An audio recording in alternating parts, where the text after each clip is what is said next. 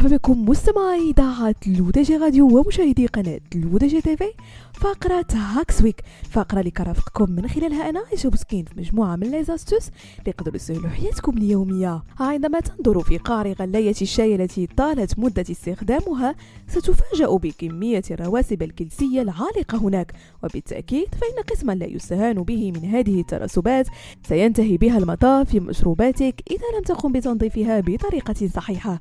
إليكم مستمعينا 4 طرق فعالة لإزالة الترسبات الكيسية من الغليات وبريق الشاي. أول طريقة مستمعينا باستخدام محلول الخل، ابدأ بملء الغلاية إلى الحد الأقصى بكمية متساوية من الماء والخل الأبيض. إذا كانت الغلاية تحتوي على كثير من الرواسب الكيسية المتراكمة فإن الحمض الموجود في الخل سيتفاعل مع البقايا مما يؤدي إلى تكوين فقاعات. قد ترغب في هذه الحالة في ملء الغلاية حتى منتصفها فقط. اغلي المزيج في الغلاية ثم اتركه لمدة ساعة. اسكب المزيج واشطف الجزء الداخلي من الغلاية بالماء النظيف. ثاني طريقة باستخدام الليمون.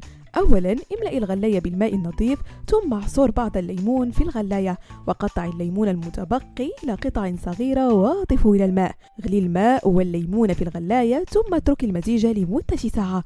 وأخيرا اشطف الغلاية بالماء النظيف وتأكد من إزالة أي بقايا للليمون. ثالث طريقة هي باستعمال بيكربونات الصودا. يمكنك رش بضع ملاعق كبيرة من صودا الخبز في الغلاية، اترك صودا الخبز في القاعدة لبضع دقائق.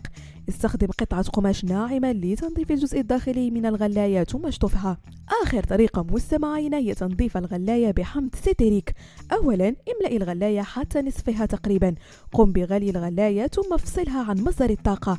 أضف ملعقتين كبيرتين من حمض ستريك إلى الماء داخل الغلاية.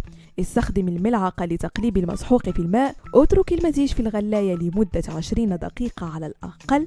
وأخيرا بمجرد مرور 20 دقيقة أفرغ المزيج واشطف الغلاية. بهذا مستمعينا نكون وصلنا لنهاية فقرة هاكس ويك.